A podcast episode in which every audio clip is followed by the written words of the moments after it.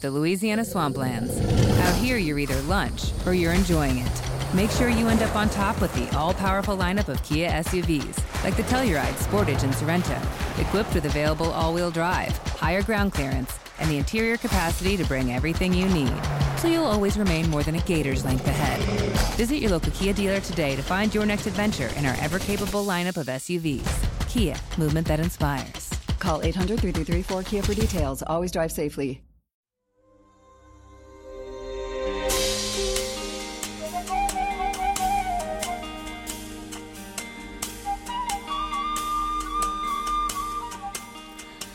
Benvenuti all'episodio numero 13 dello Psiconauta, il podcast di Valerio Rosso sulla psichiatria e dei suoi rapporti con il pensiero scientifico, artistico ed umanistico.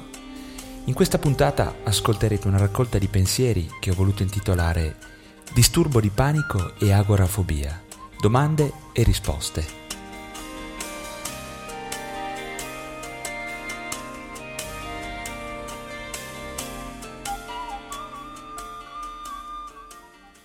Tra i disturbi d'ansia, il disturbo di panico e l'agorafobia sono tra i problemi più importanti della medicina contemporanea. I dati statistici più recenti dimostrano in maniera inequivocabile che i disturbi d'ansia sono senz'altro i disturbi mentali più diffusi tra la popolazione. E tra questo il disturbo di panico ha senz'altro la più alta incidenza e la più alta prevalenza.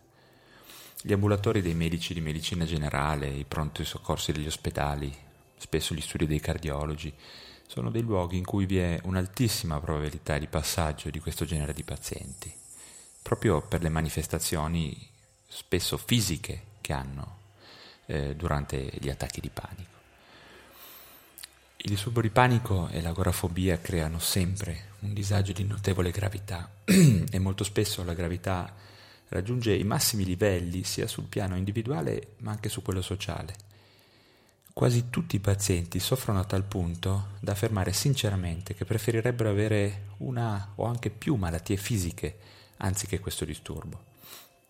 Purtroppo la gravità eh, non si limita a quella sofferenza sottile e spesso difficile da spiegare che è rappresentata dal panico ma va ben oltre e provoca gravi danni anche sul piano familiare e sociale e su, anche su, sul piano economico. Insanabili fratture familiari derivano spesso dal disturbo di panico, gravi limitazioni o perdite o rinunce in ambito lavorativo.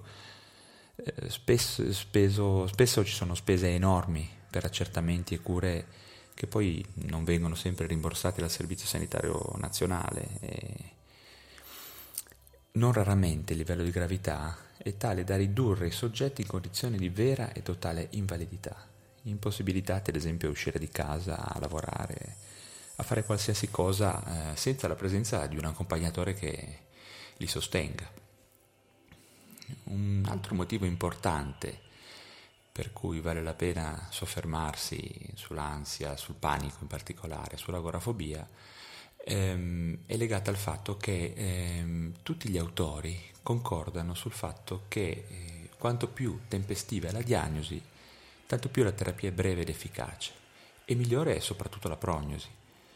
Questo è intimamente legato al fatto che le persone devono essere molto ben informate su questo genere di disturbo in modo tale che possano avere rapidamente eh, accesso alle cure una volta che loro stessi si rendono conto di soffrire di panico o agorafobia.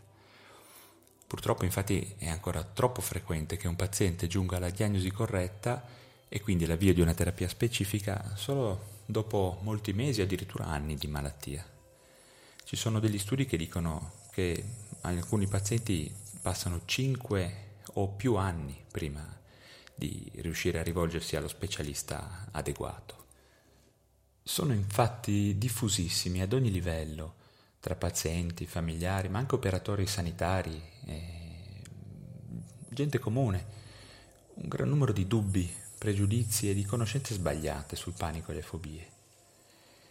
Ed è per questo che ho sentito la necessità di, far, di fornire un aiuto, diciamo uno strumento che fosse di rapida consultazione, di facile comprensione, per portare a conoscenza soprattutto dei pazienti, dei familiari, ma anche ai medici di medicina generale, ad esempio, e ad altri specialisti, le, le dimensioni, le caratteristiche del panico e dell'agorafobia, diciamo, spiegate in maniera comprensibile. I, I, pazienti che vengono in ambulatorio hanno sempre un bisogno pressante di fare domande, di avere risposte sul loro disturbo. Eh, infatti basta che sulla copertina di una rivista o sul titolo di un podcast compaiano le parole ansia o panico perché le letture di quel giornale e forse gli ascolti di un podcast aumentino immediatamente. Questo è segno che c'è una forte richiesta di chiarezza rispetto a questo genere di problema. Ho quindi raccolto un sacco di domande a cui vorrei dare una risposta e questo podcast servirà proprio a questo. Allora, domanda numero uno. Quali sono i sintomi che si hanno durante un attacco di panico? È intanto indispensabile fare una distinzione tra attacchi di panico e disturbo di panico. Infatti gli attacchi di panico sono delle crisi acute di intensa apprensione, paura, o terrore addirittura, che possono essere provocate da diverse cause e che possono far parte anche di altri disturbi, sicuramente del disturbo di panico in particolar modo, ma anche di altri come la fobia sociale, la fobia specifica, la depressione ed altri. Invece il disturbo di panico è un disturbo ben definito perché è caratterizzato da attacchi di panico che sono inaspettati e ricorrenti oltre eh, ad avere anche altri sintomi associati, ma in assenza di cause scatenanti. Vediamo prima qual è la sintomatologia dell'attacco di panico in genere, indipendentemente diciamo, dal disturbo di cui fa parte. Vedremo poi qual è la sintomatologia del disturbo di panico. Diciamo subito che esistono sì delle caratteristiche generali che sono comuni a tutti gli attacchi di panico, ma aggiungiamo anche che nella pratica clinica a volte eh, prevale un sintomo e a volte un altro e che il quadro clinico può essere estremamente variabile per, intensità ma anche per aspetto di sintomatologico, di sintomi. Le caratteristiche fondamentali comuni a tutte le crisi possono essere eh, le seguenti. Allora, I sintomi intanto compaiono sempre improvvisamente, spesso del tutto inaspettati, quindi in assenza di risposta a un evento concreto. I sintomi raggiungono rapidamente il massimo dell'intensità spesso entro 10 minuti, e rapidamente tendono a scomparire, quindi la durata di tutta la crisi spesso può essere inferiore a mezz'ora, ad esempio. L'attacco occupa un periodo ben definito, con un inizio ed una fine, molto precisi e ben identificabili. Quindi non c'è mm, ansia prima o altri sintomi dopo, spesso inizia e finisce in maniera molto netta. Il paziente, altrettanto spesso, sente che la situazione gli sta sfuggendo di mano non riesce a controllare la paura, avverte un vero terrore, una sensazione sconvolgente di pericolo. Addirittura pensa che il pericolo possa essere per la sua salute fisica o psichica, ad esempio ha paura di impazzire, oppure una situazione di catastrofe imminente per cui avverte un impulso irrefrenabile a fuggire, a scappare. Spesso ci sono del, dei sintomi, diciamo, che anticipano l'attacco di panico, che si chiamano sintomi prodromici eh, non ci sono sempre, ma spesso ci possono essere. Mm, solitamente c'è la classica ansia anticipatoria, cioè la paura che nasce di avere una nuova crisi, la cosiddetta paura della paura. In molti casi inoltre sono presenti dei segni premonitori che possono essere diciamo sempre gli stessi nello stesso paziente o possono essere anche variabili da caso a caso, ma anche nello stesso soggetto, ad esempio difficoltà a respirare, senso di nodo alla gola, leggera confusione mentale, sensazione di testa vuota, sensazione di un fruscio alle orecchie, requietezza. Mentre invece quando si entra nella fase acuta dell'attacco di panico, il quadro clinico è spesso caratterizzato dal fatto che il paziente, eh, mentre sta svolgendo un'attività abituale, anche la più banale, come può essere leggere, guardare la tv, comincia improvvisamente a sentire un disagio enorme, un malessere sconvolgente una paura irrefrenabile, appunto, una sensazione di morte imminente. Spesso ci sono sintomi fisici in questo ambito, quindi può essere sudorazione, vertigine, testa leggera, sensazione di sbandamento oppure palpitazioni, tachicardia, extrasistoli, dolore al petto, sensazioni toraciche difficili anche da descrivere, oppure affanno, sensazione di difficoltà a respirare, nausea, tremori. I sintomi fisici eh, fanno sicuramente paura. Più spesso ci sono sintomi cognitivi più sottili, magari che passano un po' in secondo piano, ma che sono comunque importanti. Ad esempio, il più rilevante è quello di sentirsi depersonalizzati, ovvero sentirsi come estranei a se stessi o come distaccati da sé o come un automa. Si può avere la sensazione di trasformazione di parte del corpo, di non essere naturale, di recitare una parte, di guardarsi come dall'esterno. E questo può generare forte angoscia perché provare una sensazione di incorporeità, eh, non poter dominare i propri movimenti o il proprio corpo, può generare una notevole, eh, una notevole sensazione di disagio. Una volta eh, finita la fase diciamo acuta, eh, spesso eh, subentra una fase post-critica. Fortunatamente eh, non tutti gli attacchi di panico presentano tutti gli stessi sintomi, però eh, anche gli attacchi di panico più lievi, eh, meno gravi, eh, sono spesso caratterizzati poi dalla, da una fase post-critica in cui c'è una situazione di stordimento, testa confusa, debolezza, stanchezza, a volte sonnolenza o senso di lieve confusione o di cefalea tensiva con difficoltà magari nel camminare o nello stare in piedi. Eh, ecco, questi sono eh, i sintomi un po' più generali eh, di, di un attacco di panico. Come sono gli attacchi di panico nel disturbo di panico?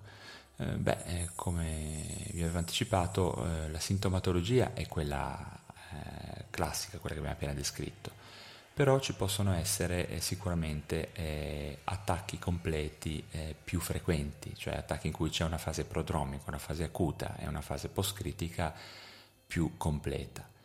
E, ehm, inoltre è molto più presente il sintomo della eh, derealizzazione, cioè del sentirsi, eh, di non sentirsi più, mm, non sentirci più noi stessi. Eh, inoltre la frequenza degli attacchi è molto più alta, quindi si può arrivare che, un, so, ad esempio in una giornata una persona sviluppi fino a 5 o 6 attacchi di panico, quindi dal panico, che è come dire una risposta anomala a un qualche stimolo che comunque può essere concreto, si arriva a, ad avere delle giornate eh, piene di attacchi eh, senza nessuna apparente ragione, per cui diventa massima l'ansia anticipatoria, cioè la paura di sviluppare eh, un attacco seguente. Domanda numero 2. Il disturbo di panico e gli attacchi di panico possono compromettere la memoria, la capacità di apprendere o altre capacità della nostra mente? Allora, l'attacco di panico, l'ansia anticipatoria e soprattutto la demoralizzazione secondaria, che è spesso frequente quando questo disturbo diventa di un certo livello di gravità, possono realmente interferire con il funzionamento della memoria, con la capacità di concentrarsi e con il processo di apprendimento. Questa interferenza diventa ancora più evidente se al disturbo di panico si aggiungono altri disturbi. In particolare, spesso troviamo il disturbo di panico in comorbilità con la depressione maggiore oppure il disturbo ossessivo-compulsivo e soprattutto con abuso di sostanze, tra cui l'alcol, tranquillanti, eccesso di caffeina o cocaina. Domanda numero 3. Gli attacchi di panico e il disturbo di panico sono provocati da una causa organica o psicologica? In passato eh, questa risposta ha avuto due posizioni, diciamo, contrapposte. Alcuni sostenevano che il disturbo di panico fosse provocato da un disturbo biologico con eh, alterazioni biochimiche, eh, addirittura osservabile con certi metodi diagnostici, altri invece sostenevano che il disturbo di panico è provocato da eventi relazionali, da traumi psicologici. E questo anche motivato dal fatto che si può indurre un attacco di panico in uno stimolo psicologico e quindi di conseguenza il panico eh, il disturbo da panico andrebbe guarito con interventi appunto psicologici. Queste due posizioni per lungo tempo sono apparse inconciliabili. Oggi questa frattura ideologica non ha più motivo di essere, eh, diciamo che non tanto per un semplicistico mettiamoci d'accordo, ma soprattutto per la necessità di applicare con serietà i risultati della ricerca scientifica moderna e della psichiatria più accreditata. È stato infatti dimostrato che questa storia della scissione tra eventi psicologici There's always something new and exciting happening in Montgomery County, Maryland.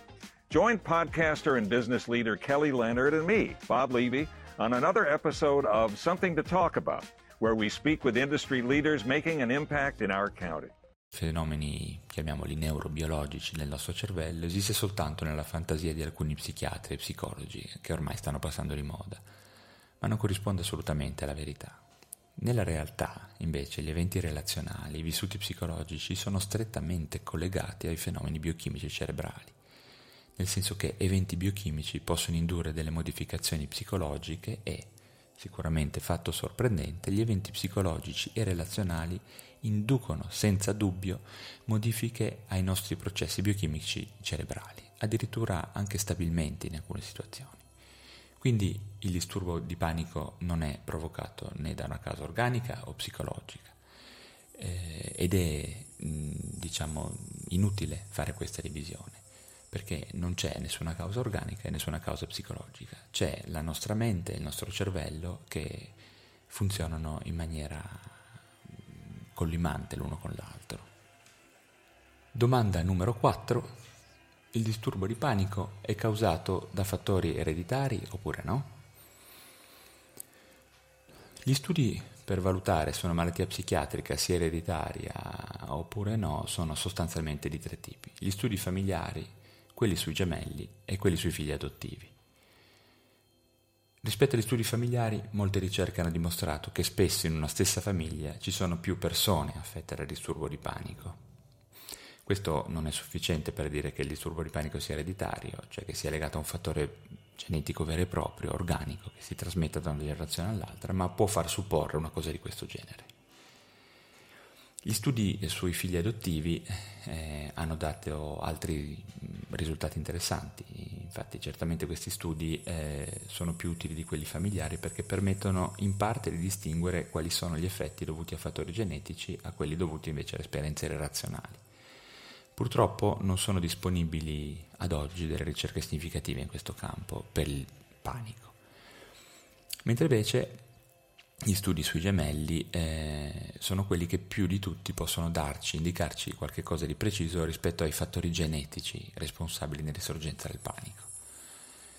Come tutti sanno, ci sono due tipi di gemelli monozigoti che derivano da una singola cellula uovo che si è divisa e sono perfettamente identici dal punto di vista genetico, e, e poi i gemelli eh, di zigoti, eh, che sono gemelli perché nascono insieme, ma derivano da due cellule diverse, quindi sono diversi geneticamente, come due fratelli mm, che potrebbero essere nati in tempi diversi.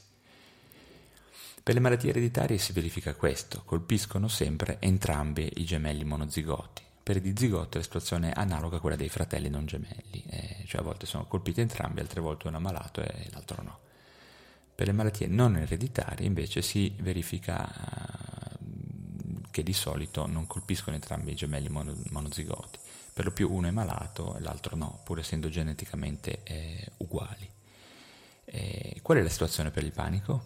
La concordanza nei gemelli monozigoti è del 31%, quindi non arriva mai al 100% cioè il 69% delle coppie di gemelli monozigoti, pur avendo le stesse caratteristiche genetiche, sono diverse per il disturbo di panico. Uno soffre di panico e l'altro no. Quindi le caratteristiche genetiche da sole non bastano eh, a rendere ragione del, della genesi del disturbo di panico. Quindi è da immaginarsi che eh, la genetica abbia sicuramente un certo ruolo, ma una grossa parte continua ad essere eh, di tipo ambientale, cioè l'influenza ambientale ha un ruolo importante eh, nello sviluppare l'attacco di panico. Domanda numero 5. Un attacco di panico può essere provocato da malattie mediche generali? Eh, sì, la risposta è sì. Esistono numerose malattie mediche che possono causare eh, un attacco di panico. Questo naturalmente non significa che esse provocano oggettivamente il disturbo di panico. Un conto è avere degli attacchi di panico, un'altra cosa è avere, come dicevamo prima, disturbo di panico. Eh, infatti la diagnosi di disturbo di panico peraltro richiede che non ci sia eh, una causa legata a malattie fisiche, ma che sia prettamente psicologica, diciamo. Eh, le malattie più importanti da prendere in considerazione quando si parla di eh, disturbo, diciamo di attacco di panico, non di disturbo appunto, sono ad esempio l'epilessia temporale. Questo tipo di epilessia può provocare delle crisi improvvise molto simili ai classici attacchi di panico, quindi caratterizzate dal terrore, dai sintomi somatici neurovegetativi, dai sintomi cognitivi, soprattutto la depersonalizzazione di cui parlavamo prima, la de- derealizzazione. E anche i sintomi della fase post-critica sono simili, la stanchezza, la debolezza, la sonnolenza, il senso di confusione. Eh, anche alcune malattie della tiroide eh, provocano eh, attacchi di panico, ehm, in particolare eh, tutte le malattie che provocano ipertiroidismo o ipotiroidismo possono causare attacchi di panico. Ehm, infine eh, abbiamo un'altra patologia, anzi direi eh, una principale patologia che è il feocromocitoma, che è un tumore caratterizzato da uh, crisi improvvise di iperproduzione di adrenalina e poi diciamo, un gruppo di patologie endocrinologiche come l'iperparatiroidismo, l'ipoparatiroidismo, eh, la sindrome di Cushing eh, e non è propriamente una, un disturbo endocrinologico, ma anche l'ipoglicemia può causare attacco di panico. Quindi la risposta è sì, molte malattie diciamo organiche possono generare sintomi di panico. Domanda numero 6. Un attacco di panico può essere provocato dall'uso di sostanze, droghe o farmaci? Sì, la risposta è sì. Purtroppo eh, molte sostanze possono causare un attacco di panico. Eh, naturalmente eh, stiamo attenti, possono causare la crisi, ma non il disturbo di panico. Eh. quindi vale quello che abbiamo detto eh, durante la prima risposta alla prima domanda. Eh, questo significa che i disturbi di panico eh, provocati dall'uso di sostanze sono strettamente correlati a tale uso e che in teoria si dovrebbero limitare una volta che la persona interrompa l'utilizzare quella data sostanza. Le sostanze eh, che generano eh, sintomi simili al panico sono tantissime. Diciamo, fra quelle farmacologicamente eh, di uso comune eh, troviamo i cortisonici, eh, tutti i farmaci che sono, sostituiscono gli ormoni tiroidei come la tiroxina e preparati ai tiroidei come ad esempio l'Eutirox, l'insulina in dosi eccessive, farmaci simpaticomimetici usati come broncodilatatori, eh, ad esempio il broncovaleas, il Ventolin, eh, oppure anche altri farmaci per il trattamento dell'ipotensione come può essere ad esempio il Gutron. Alcuni anoressizzanti o pillole dietetiche spesso mh, non più in commercio, addirittura illegali, possono generare eh, attacchi di panico. La più famosa era la, la tristemente nota Playgin, che era un anoressizzante che spesso dava problemi di panico. Abbiamo poi eh, sostanze psicoattive, spesso utilizzate in regime di abuso, eh, che generano sintomi di panico, fra cui la caffeina, eh, le bevande alcoliche, le anfetamine, o simili come metanfetamina ad esempio, eh, la cocaina assolutamente uno, una sostanza molto, molto usata nei giorni d'osti che è estremamente connessa agli attacchi di panico, ma anche la cannabis, alcuni allucinogeni come l'LSD, l'ecstasy, eh, alcune sostanze psicoattive inalanti come collanti o benzine e anche eh, un farmaco, non, una sostanza non tanto usata in Italia ma diffusa nel mondo come la fenciclidina, ovvero la polvere d'angelo. Domanda numero 7. Il disturbo di panico, l'attacco di panico, possono peggiorare fino a diventare una malattia psichiatrica grave, una psicosi o portare il paziente ad impazzire? Per quanto eh, il panico, se non curato adeguatamente, non curato affatto, possa indubbiamente peggiorare, non potrà mai trasformarsi in una psicosi, cioè in un disturbo psichiatrico caratterizzato da deliri, allucinazioni, assenza di consapevolezza della loro natura patologica. Quindi eh, quella che è una delle più diffuse preoccupazioni dell'attacco di panico, ovvero la paura di impazzire, è del tutto priva di fondamento. Nessun paziente che abbia soltanto il disturbo di panico potrà mai impazzire. Domanda numero 8. Il disturbo di panico può guarire spontaneamente? Diciamo che esistono dei casi di disturbo di panico in cui effettivamente si ha una guarigione spontanea. In genere, eh, quando questo accade, si verifica proprio all'inizio del decorso, diciamo dopo uno o comunque pochissimi attacchi, quindi in un lasso di tempo relativamente breve. Diventa molto più difficile man mano che si va avanti e diviene invece estremamente improbabile nel momento in cui si giunge a, eh, all'agorafobia, cioè ad avere un attacco di panico così grave per cui la persona inizia a non uscire più di casa, avere paura a muoversi tranquillamente da sola. Nei casi in cui il disturbo dura da molto tempo è meglio non sperare in una guarigione spontanea ed avviare subito una terapia adeguata con uno specialista psichiatra al più presto possibile. Ultima domanda che a cui darò una risposta. Qual è il decorso classico del disturbo di panico? Diciamo che l'età d'inizio è molto variabile. La gran parte dei pazienti ha il primo attacco fra la tarda adolescenza e i 35 anni all'incirca. Solo una piccola parte comincia nell'infanzia. È raro, ma ancora possibile, che l'inizio del disturbo di panico avvenga addirittura dopo i 45 anni.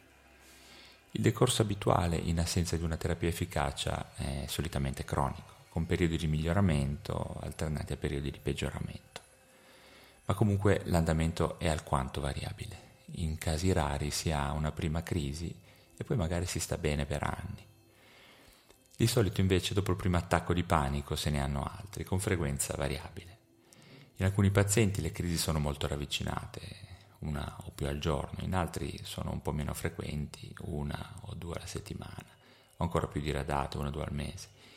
Diciamo eh, che nel vero attacco di panico, nel vero disturbo di panico, le crisi spesso sono più di due al giorno, possono arrivare fino a 5 o 6, quindi rendendo la malattia addirittura invalidante. Alcuni pazienti hanno in effetti una serie di crisi ravvicinate di numero variabile da 3 o 4 molto di più e poi magari un intervallo libero che può essere anche molto lungo.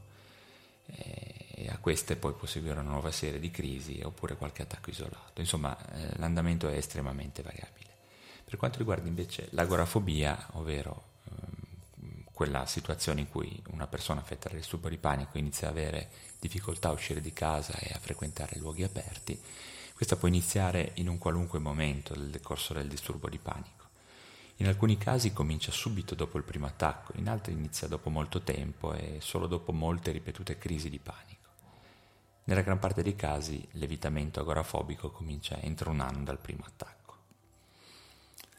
Per quanto riguarda la durata totale del decorso del disturbo di panico in assenza di terapie efficaci, raramente è abbastanza breve. Diciamo che eh, raramente guarisce dopo poche crisi o addirittura dopo una soltanto.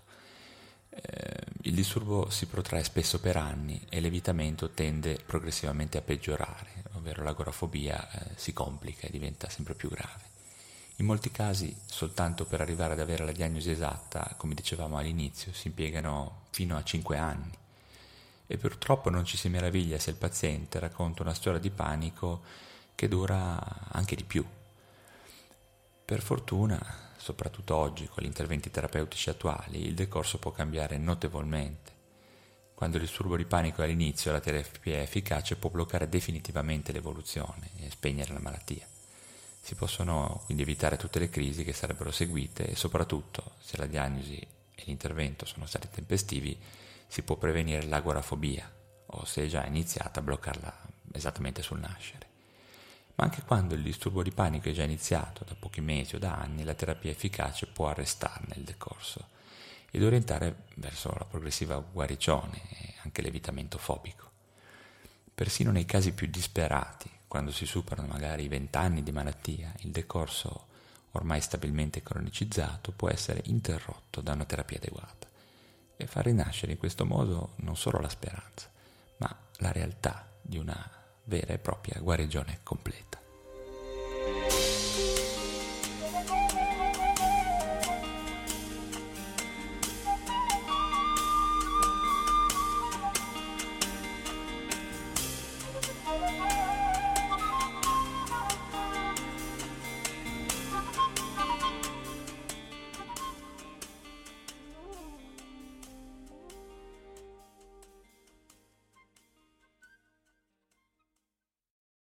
Judy was boring. Hello. Then Judy discovered ChumbaCasino.com. It's my little escape. Now Judy's the life of the party. Oh, baby, Mama's bringing home the bacon. Whoa, take it easy, Judy. The Chumba life is for everybody. So go to ChumbaCasino.com and play over 100 casino style games. Join today and play for free for your chance to redeem some serious prizes.